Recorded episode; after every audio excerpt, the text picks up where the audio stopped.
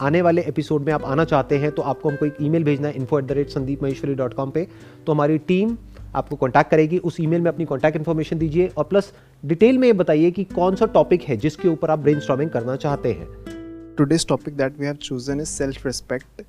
Why we have chosen this uh, topic? Because this is a very word. Like uh, हम लोग बहुत समझते हैं कि सेल्फ रिस्पेक्ट होनी चाहिए रिलेशनशिप में you go to any counselor okay then they that person says कि अपनी बाउंड्रीज मेंटेन करो, अपनी सेल्फ रिस्पेक्ट रखो okay and respect your self ये हम लोग ने इतना ज़्यादा सुन लिया है but we don't know what is it exactly I mean हम लोग अलग अलग हर जगह फिलर्स में ये वर्ड यूज़ कर देते हैं, ठीक है?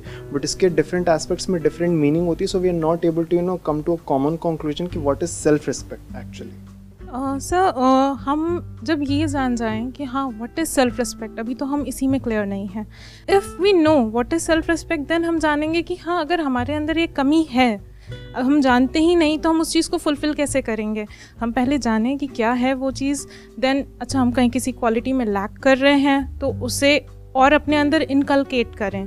किस लेवल तक इनकलकेट करना है वो जानें। So that is my question sir self respect जैसे कि uh, इन्होंने कहा है कि हम अपने आप को समझें उस चीज़ में और एक फैक्टर सेल्फ रिस्पेक्ट का ये आता है कि we are seeking a lot of external validation if we are lacking self respect तो इसमें कहाँ तक सेल्फ रिस्पेक्ट का रोल है और क्या हम वैलिडेशन सीख करना बंद कर देंगे आफ्टर वी आर मतलब completely self respecting our self तो यहाँ से सेशन को शुरू करते हैं व्हाट इज़ सेल्फ रिस्पेक्ट जब हम बोलते हैं सेल्फ रिस्पेक्ट तो इसमें दो वर्ड्स आ रहे हैं, एक है सेल्फ एक है रिस्पेक्ट सेल्फ का मतलब क्या है? कि fundamentally we are all at the same level हमें सामने वाले के साथ में वैसे ही बिहेव करना है, जैसा कि हम चाहते हैं कि वो हमारे साथ में बिहेव करे। और ऐसे ही हमें सामने वाले को क्लियर करना है कि ये बाउंड्री है। इसको क्रॉस नहीं करना है। क्योंकि एक बार वो क्रॉस हो जाती है तो वो फिर कहाँ तक जा सकती है, उसकी कोई लिमिट नहीं है।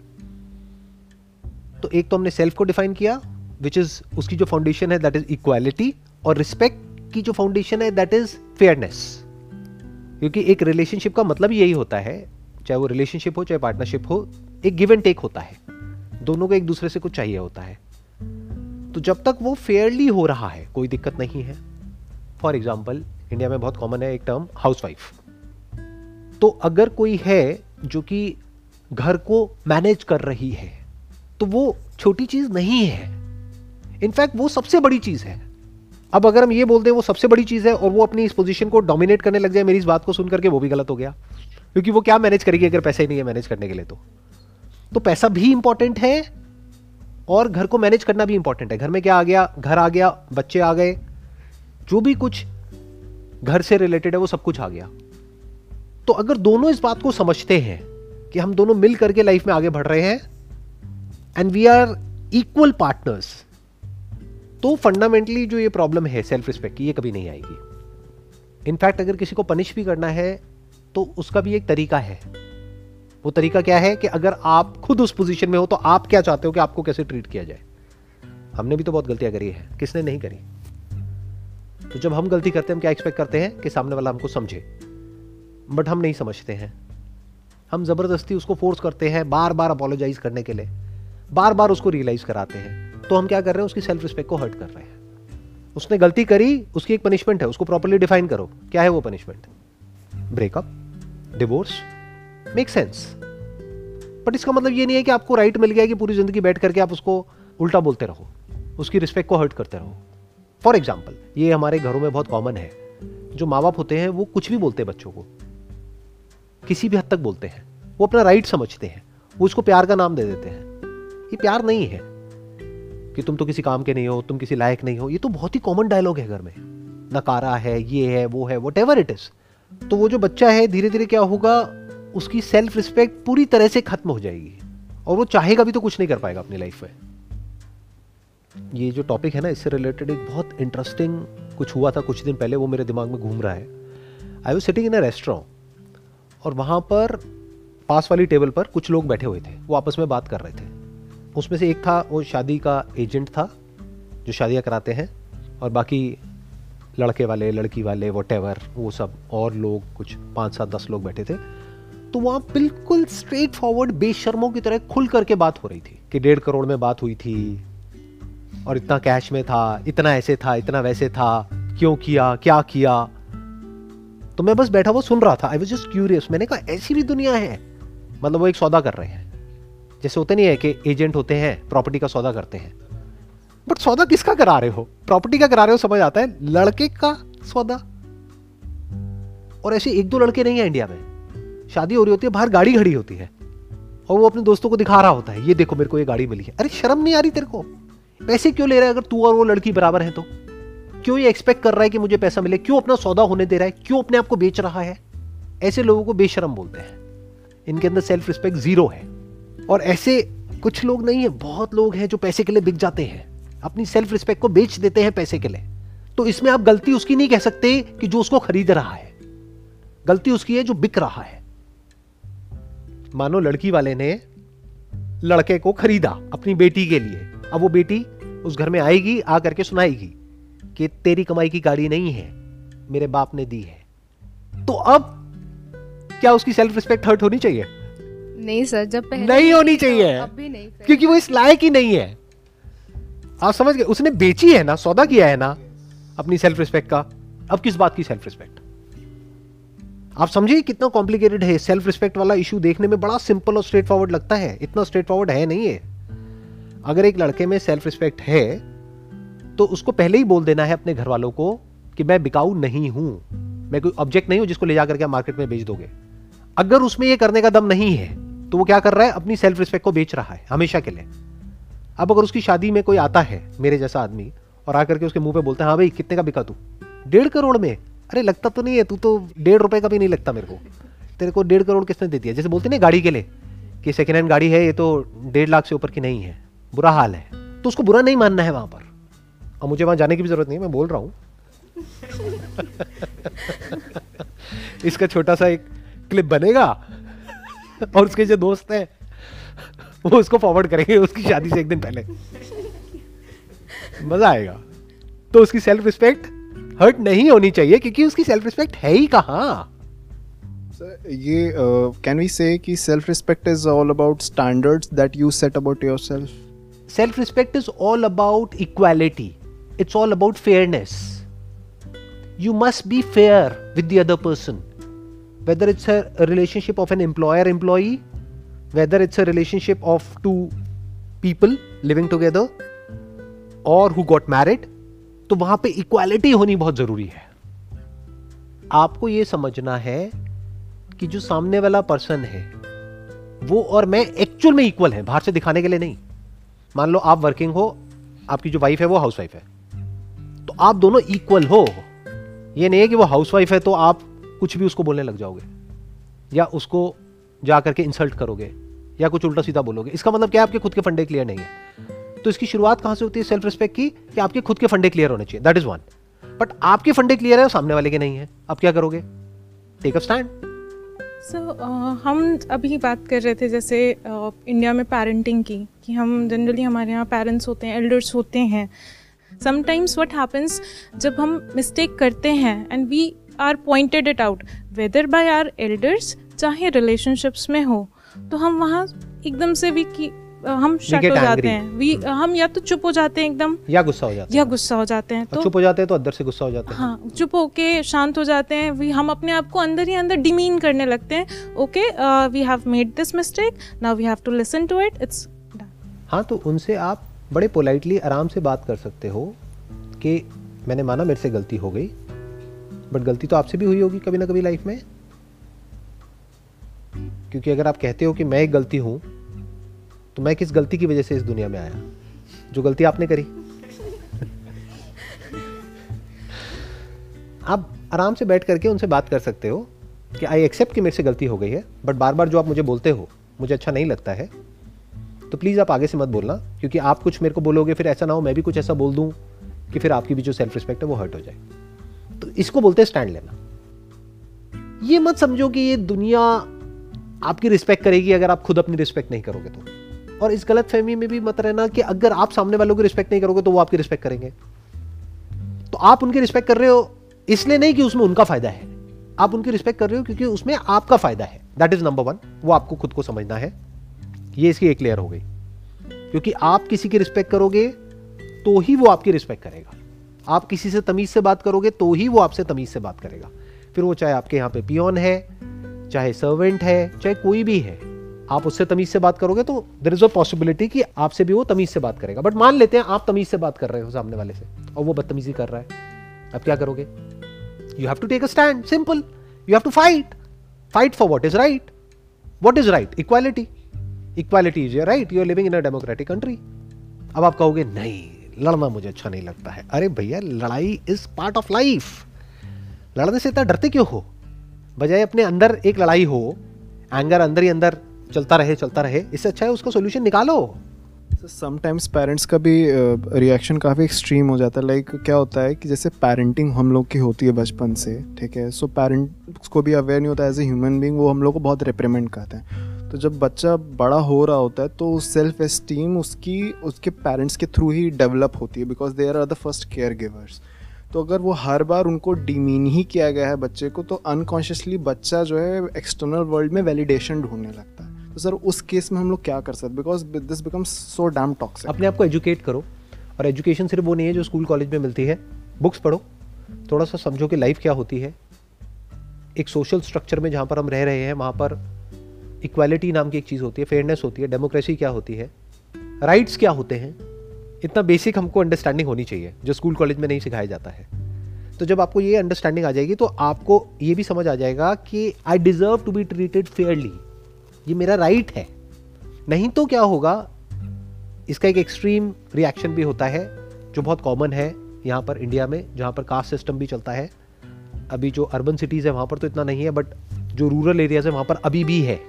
तो वहाँ पर उन लोगों को इतना सप्रेस कर दिया जाता है कि उन लोगों के माइंड में बैठ जाता है कि हम इन्फीरियर हैं। ये प्रॉब्लम है। तो उनको ये समझना होगा कि उनमें और उनमें जो so called superior so called inferior कोई फ़र्क नहीं है। जब ये बात अच्छे से गहराई से उन लोगों को समझ आ जाएगी तो एक बात तो पक्की है कि वो खुद को अच्छे से ट्रीट करने लग जाएँगे, जहाँ से शुरुआत हो जाएगी कुछ बदलाव की। क्योंकि अगर उन्होंने खुद ने भी एक्सेप्ट कर लिया है कि I don't deserve to be respected क्योंकि मेरे पेरेंट्स तक ने मेरे को रिस्पेक्ट नहीं किया तो आगे और कोई क्या रिस्पेक्ट करेगा? जैसे शादी हो जाती है और मानो लड़ाई झगड़ा हो गया नॉर्मल है, हर घर में होता है।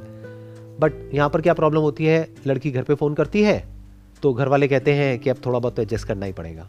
अब वो थोड़ा बहुत एडजस्टमेंट कहाँ तक जाएगा और कब तक चलेगा? ये सलाह ही गलत है। दे शुड से कि लड़ना नहीं है, लेकिन पोलाइटली सामने वाले को समझा दो। कि मेरी आदत नहीं है इस तरह से ये सब चीज़ें टॉलरेट करने की।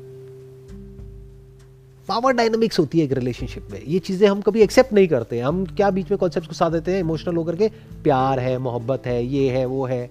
पता नहीं क्या क्या कहानियाँ बनाने लग जाते हैं। एक रिलेशनशिप में जो फाउंडेशन है, वो प्यार नहीं होता है। रिस्पेक्ट होता है। इक्वालिटी होती है। फेयरनेस होता है। एप्रिसिएशन होता है एक दूसरे के लिए। तब जाकर के वो रिलेशनशिप एक्चुअल में प्रॉस्पर करती है। तो आपको अपनी सेल्फ रिस्पेक्ट को खुद बचा करके रखना है। तो सर हम हेल्दी वैलिडेशंस जो हैं, अपने क्लोज वन से सीख कर सकते हैं, उसमें कुछ प्रॉब्लम नहीं है। या अगर हम बिल्कुल वैलिडेशन कोई इंसान है, वो बिल्कुल ही वैलिडेशन सीख नहीं करता। दैट पर्सन नोज़ कि ये जो है, ये मेरे लिए सही है। मुझे किसी से पूछने की ज़रूरत नहीं है, ना मुझे किसी का स्टैम्प चाहिए इस पर कि नहीं यू आर डूइंग राइट वो चाहे मेरी खुद के पेरेंट्स हों या मेरी वाइफ हो या गर्लफ्रेंड हो, कोई भी हो। तो इसमें मतलब is this healthy way of doing things hundred percent. ना आपको वैलिडेशन सीख करनी है, ना किसी को वैलिडेशन देनी है। एप्रिसिएशन दे सकते हो but you must not validate आप होते कौन हो वैलिडेट करने वाले? और किसी से वैलिडेशन सीख क्यों कर रहे हो? The moment you seek validation from someone आप अपनी लाइफ का कंट्रोल उनको दे रहे हो। For example if I seek validation in what I am doing तो आपको क्या लगता है, कोई वैलिडेट करेगा मेरे को ये करने के लिए, जो मैं अभी कर रहा हूँ? आज क्या डे है? वेंसडे वर्किंग डे और हम यहाँ बैठे हैं टाइम पास कर रहे हैं। ऐसी बातें कर रहे हैं जिसका काम धंधे से कोई मतलब नहीं है दूर दूर तक। तो क्या लगता है, कौन मुझे वैलिडेट करेगा ये करने के लिए? अगर मैं उनसे पूछूँ कि मेरे को ये करना चाहिए या नहीं करना चाहिए, वो तो यही कहेंगे कि नहीं करना चाहिए। तो मैं क्यों पूछूँ? और मैं उनको क्यों बताऊँ कि उनको क्या करना चाहिए, क्या नहीं करना चाहिए? उनको जो करना है वो करें, मुझे जो करना है मैं करूँगा। हाँ अगर मेरे ये करने की वजह से उनकी लाइफ पे कोई गलत असर आ रहा है तो मुझे इस काम को इस तरीके से करना है कि उनकी लाइफ पे कोई नेगेटिव इंपैक्ट ना आए। जब तक उनकी लाइफ में कोई प्रॉब्लम नहीं आ रही है मेरे ये करने से तो मैं उनको क्यों राइट दूँ ये बोलने का, कि मैं ये करूँ या ना करूँ? एक और आपको बहुत बड़ा सीक्रेट बताता हूँ। कभी भी किसी से राय लेते हो ना उससे ये मत पूछो कि मेरे को ये करना चाहिए, नहीं करना चाहिए। फंस जाओगे। उसने बोला, करना चाहिए और आप नहीं करोगे तो रिलेशन खराब होगा। वो कहेगा, नहीं करना चाहिए, फिर आप करोगे तो रिलेशन खराब होगा। आप ये बोलो कि I am just discussing it with you about the possibilities कि करने के क्या प्लस माइनस है और ना करने के क्या प्लस माइनस है? मैं एज अ फ्रेंड या एज अ वेल विशर या एज योर चाइल्ड अगर आप अपने पेरेंट्स से डिस्कस कर रहे हो बट डिस्कस कर रहे हो आपसे। कि ये करने की क्या प्लस माइनस है और ये ना करने की क्या प्लस माइनस है? आपके एक्सपीरियंस के बेस पे मैं समझने की कोशिश कर रही हूँ। डोंट टेल मी कि ये करना है नहीं करना है। The moment you ask somebody कि करना सही है या नहीं है बुरी तरह से फंसोगे जा करके। तो so, जैसे अभी वैलिडेशन की बात हो रही थी sometimes it comes out of emotional dependency जैसे आपने कहा कि गिव एंड टेक रिलेशनशिप होता है हम हमेशा कुछ उससे सीख करते हैं वो हमसे सीख करता है। क्या इमोशनल डिपेंडेंसी नहीं होनी चाहिए हमारे अंदर? क्या हमें कॉन्शियसली उस चीज़ को लो रखना चाहिए कि अच्छा अगर हमें दिखता है किसी रिलेशनशिप में कि हाँ इमोशनल डिपेंडेंसी हो रही है एक सॉर्ट ऑफ़ हल्का सा फियर भी आता है। हल्का सा नहीं आता है बहुत। आता है। और इमोशनल डिपेंडेंसी होती है अगर आप एक इंसान है तो। जहाँ पर एक रिलेशनशिप है वहाँ पर अटैचमेंट भी है इमोशंस भी है फीलिंग्स भी है। जब अलग होगे तो दोनों को गुस्सा भी आएगा, दोनों रिएक्ट भी करेंगे। अगर नहीं कर रहे हैं तो दैट मीन्स कि उसके लिए वो इंपॉर्टेंट ही नहीं है। तो जितना आप सामने वाले के क्लोज होते चले जाओगे, उतना ही जब प्रॉब्लम होगी तो उतना ही दर्द भी ज़्यादा होगा। जैसे ये दो हाथ है। इसको अगर हमने किसी एडहेसिव से चिपकाया, जो आराम से अलग हो सकता है तो कोई दर्द नहीं है। चिपकाया ही नहीं एडहेसिव से तो। पास आए, दूर गए। अब ऐसे एडहेसिव से चिपका दिया है, जिसको अलग करना इज़ नेक्स्ट टू इम्पॉसिबल तो दोनों एक दूसरे से चिपक गए हैं। The moment there is a friction तो बहुत दर्द होगा।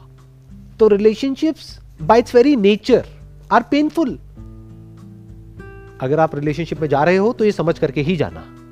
मतलब अगर ये सोच करके एक रिलेशनशिप में जा रहे हो कि सब कुछ बहुत अच्छा होगा घर में भी सब बढ़िया होंगे इन लॉज भी बढ़िया होंगे, ये भी बढ़िया होगा, वो भी बढ़िया होगा, कभी हमारी लड़ाई झगड़ा ही नहीं होगा, कभी कोई भैंस ही नहीं होगी तो ऐसा नहीं होता। सब कुछ होगा। तो उसके लिए तैयार होकर के जाओ एक रिलेशनशिप में। Because the moment you stop someone from doing something that they want to do that is in line with their basic nature तो क्लैश हो जाएगा। वो आपको कुछ करने से रोकेगा तो लड़ाई। आपने उसको कुछ करने से रोका तो लड़ाई। तो लड़ाई तो होगी। तो ये सीखो ना, लड़ते कैसे हैं? ये क्या सीखते हो कि प्यार कैसे करते हैं? मैं आपको बड़ा मज़ेदार एक बात बता रहा हूँ, अगर आप समझ पा रहे हो तो। हम सब मूवीज़ देख देख करके ये तो सीख गए कि प्यार कैसे करते हैं। जो, एक्चुअल में प्यार नहीं है। बेवकूफ़ी है। बेवकूफ़ों की तरह कुछ दिखाया जा रहा है। कि एक इंसान है जो अच्छा है, एक है जो बुरा है, वो हीरो है, वो विलन है। ऐसा नहीं होता है। रियल लाइफ में पता है क्या होता है? एक ही इंसान के अंदर हीरो भी होता है, विलन भी होता है। और जब वो आपको दिखता है तो अब आप कंफ्यूज हो जाते हो। अब आप कहते हो, ये क्या हो रहा है? बट अगर खुद के अंदर आपने झाँक करके देख लिया है कि मेरे अंदर क्या क्या है, और लड़ना सीख लिया है, लड़ना भी बोल सकते हो नेगोशिएशन भी बोल सकते हो। The art of negotiation in a relationship फिर वो पर्सनल रिलेशनशिप हो सकती है मैरिज हो सकती है, कुछ भी है तो वो आपको नेगोशिएट करना आना चाहिए। लड़ना जब मैं वर्ड यूज़ कर रहा हूँ तो मैं नेगोशिएशन की बात कर रहा हूँ। नेगोशिएशन में लड़ाई होती है। कई कई महीनों तक नेगोशिएशन चलती है। फिर जाकर के दोनों पार्टीज़ एक दूसरे के पॉइंट पे एग्री करती है। कहीं बीच में सेटलमेंट होता है। नेगोशिएशन को अगर हम एज ए स्किल देखें ठीक है जो कि हमारी डे टू डेली लाइफ में चाहे बिज़नेस हो चाहे एम्प्लॉय एम्प्लॉय रिलेशनशिप हो तो कहीं ना कहीं जो साम दाम दंड भेद चाणक्य नीति में बोला गया है वो हम लोग यूज़ भी कर सकते हैं। लेकिन सर कई बार वहाँ पे माइंड में डाउट आ जाता है कि एथिक्स के साथ कॉम्प्रोमाइज़ ना हो जाए। ये जो साम दाम दंड भेद है ना ये कोई गलत चीज़ नहीं है। ये क्या है कि सामने वाले को क्या चाहिए? उसके अकॉर्डिंग आप सामने वाले के साथ में बिहेव कर रहे हो। दाम मतलब सामने वाले को आपसे पैसा चाहिए और आप उससे पैसे की बातें नहीं कर रहे, प्यार मोहब्बत की बातें कर रहे हो। तो गड़बड़ हो गई ना? वो रिलेशनशिप चलेगी क्या? आप मेरी कंपनी में आ जाते हो जॉब के लिए, आप ज्वाइन कर लेते हो। अब मैं आपको पैसे तो नहीं दे रहा। आप आए हो पैसे के लिए। कि पैकेज की हमने बात करी कि भाई साल का दस लाख रुपए आपको मिलेगा। अब मैं वो आपको नहीं दे रहा। लेकिन बातें बड़ी प्यारी प्यारी कर रहा हूँ। और आपको अपने कैबिन में साथ में बिठा रहा हूँ, साथ में हम खाना खा रहे हैं, सब कुछ कर रहे हैं बट जब महीना एंड होता है तो आपके हाथ में काट पीट करके दो लाख रुपए पकड़ा देता हूँ। तो गड़बड़ हो गई ना? और ये भी हो सकता है कि कोई इंसान है, उसके लिए पैसा इतना मैटर नहीं करता है, एक लेवल के बाद में जा करके। अब इसको आप बारीकी से ऑब्ज़र्व कर सकते हो अपने आसपास में तो आपको समझ आता चला जाएगा कि कैसे किस रिलेशनशिप को मैनेज करना है। कई बार रिलेशनशिप को खत्म भी किया जाता है। जब समझ आ जाता है कि उस रिलेशनशिप में कुछ है ही नहीं दोनों के लिए और फिर भी हम खींचे चले जा रहे हैं तो खत्म करो उसको। सो so, इस तरह से लॉन्ग टर्म पर्सपेक्टिव से सोचा जाता है कि इस रिलेशनशिप में किसके लिए क्या है सामने वाले को क्या चाहिए।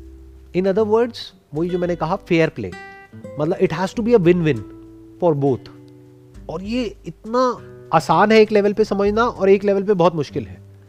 क्यों? क्योंकि इंसान बोलता कुछ है एक्चुअल में होता कुछ और है। आपकी जो वाइफ है आपको बोलेगी कुछ और। नाराज़ किसी और बात पे होगी। तो समझना पड़ेगा कि वो एक्चुअल में किस बात पे नाराज़ है और एक्चुअल में उसको क्या चाहिए अपनी लाइफ से। वो उसको खुद भी नहीं पता है। आपको भी नहीं पता है कि आपको अपनी लाइफ से क्या चाहिए। तो जब ऐसे दो लोग आकर के मिलते हैं तो वहाँ पर बहुत लड़ाई झगड़े होते हैं। एक प्रॉपर रिलेशनशिप बनी नहीं पाती है। जब एक इंसान को क्लियर हो जाता है कि मुझे अपनी लाइफ से क्या चाहिए तो ये क्लियर करना कोई छोटी चीज़ नहीं है। ये बहुत बड़ी क्लैरिटी है लाइफ में। If you can actually do it in real life if you can make it happen एक एस्पेक्ट है लाइफ में, ये क्लियर होना कि मुझे अपनी लाइफ से क्या चाहिए? मान लो पीस ऑफ़ माइंड चाहिए। बट ये जो पूरी दुनिया मुझे जिस डायरेक्शन में भगा रही है, वहाँ पर पैसा तो है पीस ऑफ़ माइंड नहीं है। अब मैं क्या करूँ? क्योंकि जहाँ मैं इस पीस ऑफ़ माइंड के डायरेक्शन में गया, वहाँ पे वैलिडेशन ज़ीरो है। तो अब तो मैं फंस गया। अब क्या करूँ? तो if you can actually create a situation in your life जहाँ पे आपने फिगर आउट कर लिया कि मुझे अपनी लाइफ से क्या चाहिए तो इस क्लैरिटी के साथ साथ आपको क्या मिलेगा? आपको यह भी समझ आ जाएगा सामने वाले को क्या चाहिए। अब अगर आप उसके हिसाब से एक्ट करोगे तो वो रिलेशनशिप स्ट्रांग होती चली जाती है। फिर वो अनब्रेकेबल हो जाती है अनशेकेबल हो जाती है। अब आप ये कह सकते हो कि वो रिलेशनशिप 99% आपको वो दे रही है, जो लाइफ में सबसे इंपॉर्टेंट है। वो क्या है? एक रिलेशनशिप लाइफ में रिलेशनशिप से ऊपर कुछ नहीं है। एक बहुत बड़ी रिसर्च हुई थी हार्वर्ड में या ऑक्सफोर्ड में कहीं पे 25 ईयर समथिंग हैप्पीनेस के ऊपर। तो एक कंक्लूजन सिंपल सा निकल करके आया, कोई बहुत अमीर, गरीब, ये, वो वट जिसकी रिलेशनशिप अच्छी थी, वो खुश थे। At the age of seventy years eighty years जिनकी नहीं थी, वो दुखी थे। तो इतनी इंपॉर्टेंट है रिलेशनशिप सर uh, uh, मैं पूछना चाहती हूँ क्या मैं करेक्ट हूँ इस चीज़ में? मुझे ऐसा लगता है कि अगर कोई क्लैरिटी आ जाती है हमारे मन में जैसे हम अपने आप से पूछते हैं कि हमें क्या चाहिए? That is the biggest question हमें लाइफ से क्या चाहिए? हमारा पर्पज़ क्या है? हम हैं कौन? Uh, मुझे ऐसा लगता है जैसे ये कड़ी है। अगर हम एक कड़ी खोल देते हैं तो धीरे धीरे करके कई सारी कड़ियाँ हैं जो खुलती चली जाती हैं और अंडरस्टैंडिंग लेवल हमारा बढ़ता चला जाता है। जो हम सेल्फ रिस्पेक्ट की बात कर रहे हैं डिपेंडेंसी की बात कर रहे हैं इमोशंस की बात कर रहे हैं फियर की बात करते हैं ओवर थिंकिंग कई सारे ऐसे टॉपिक्स हैं। ये सारे जुड़े हुए हैं। एक्सपेक्टेशंस हो गई। हमें जस्ट एक कड़ी हम धीरे से खुलेंगे तो इट्स ऑल रिलेटेड क्या मैं सही हूँ इस चीज़ में? एब्सोल्युटली इसकी जो सबसे पहली कड़ी है वो आप खुद हो।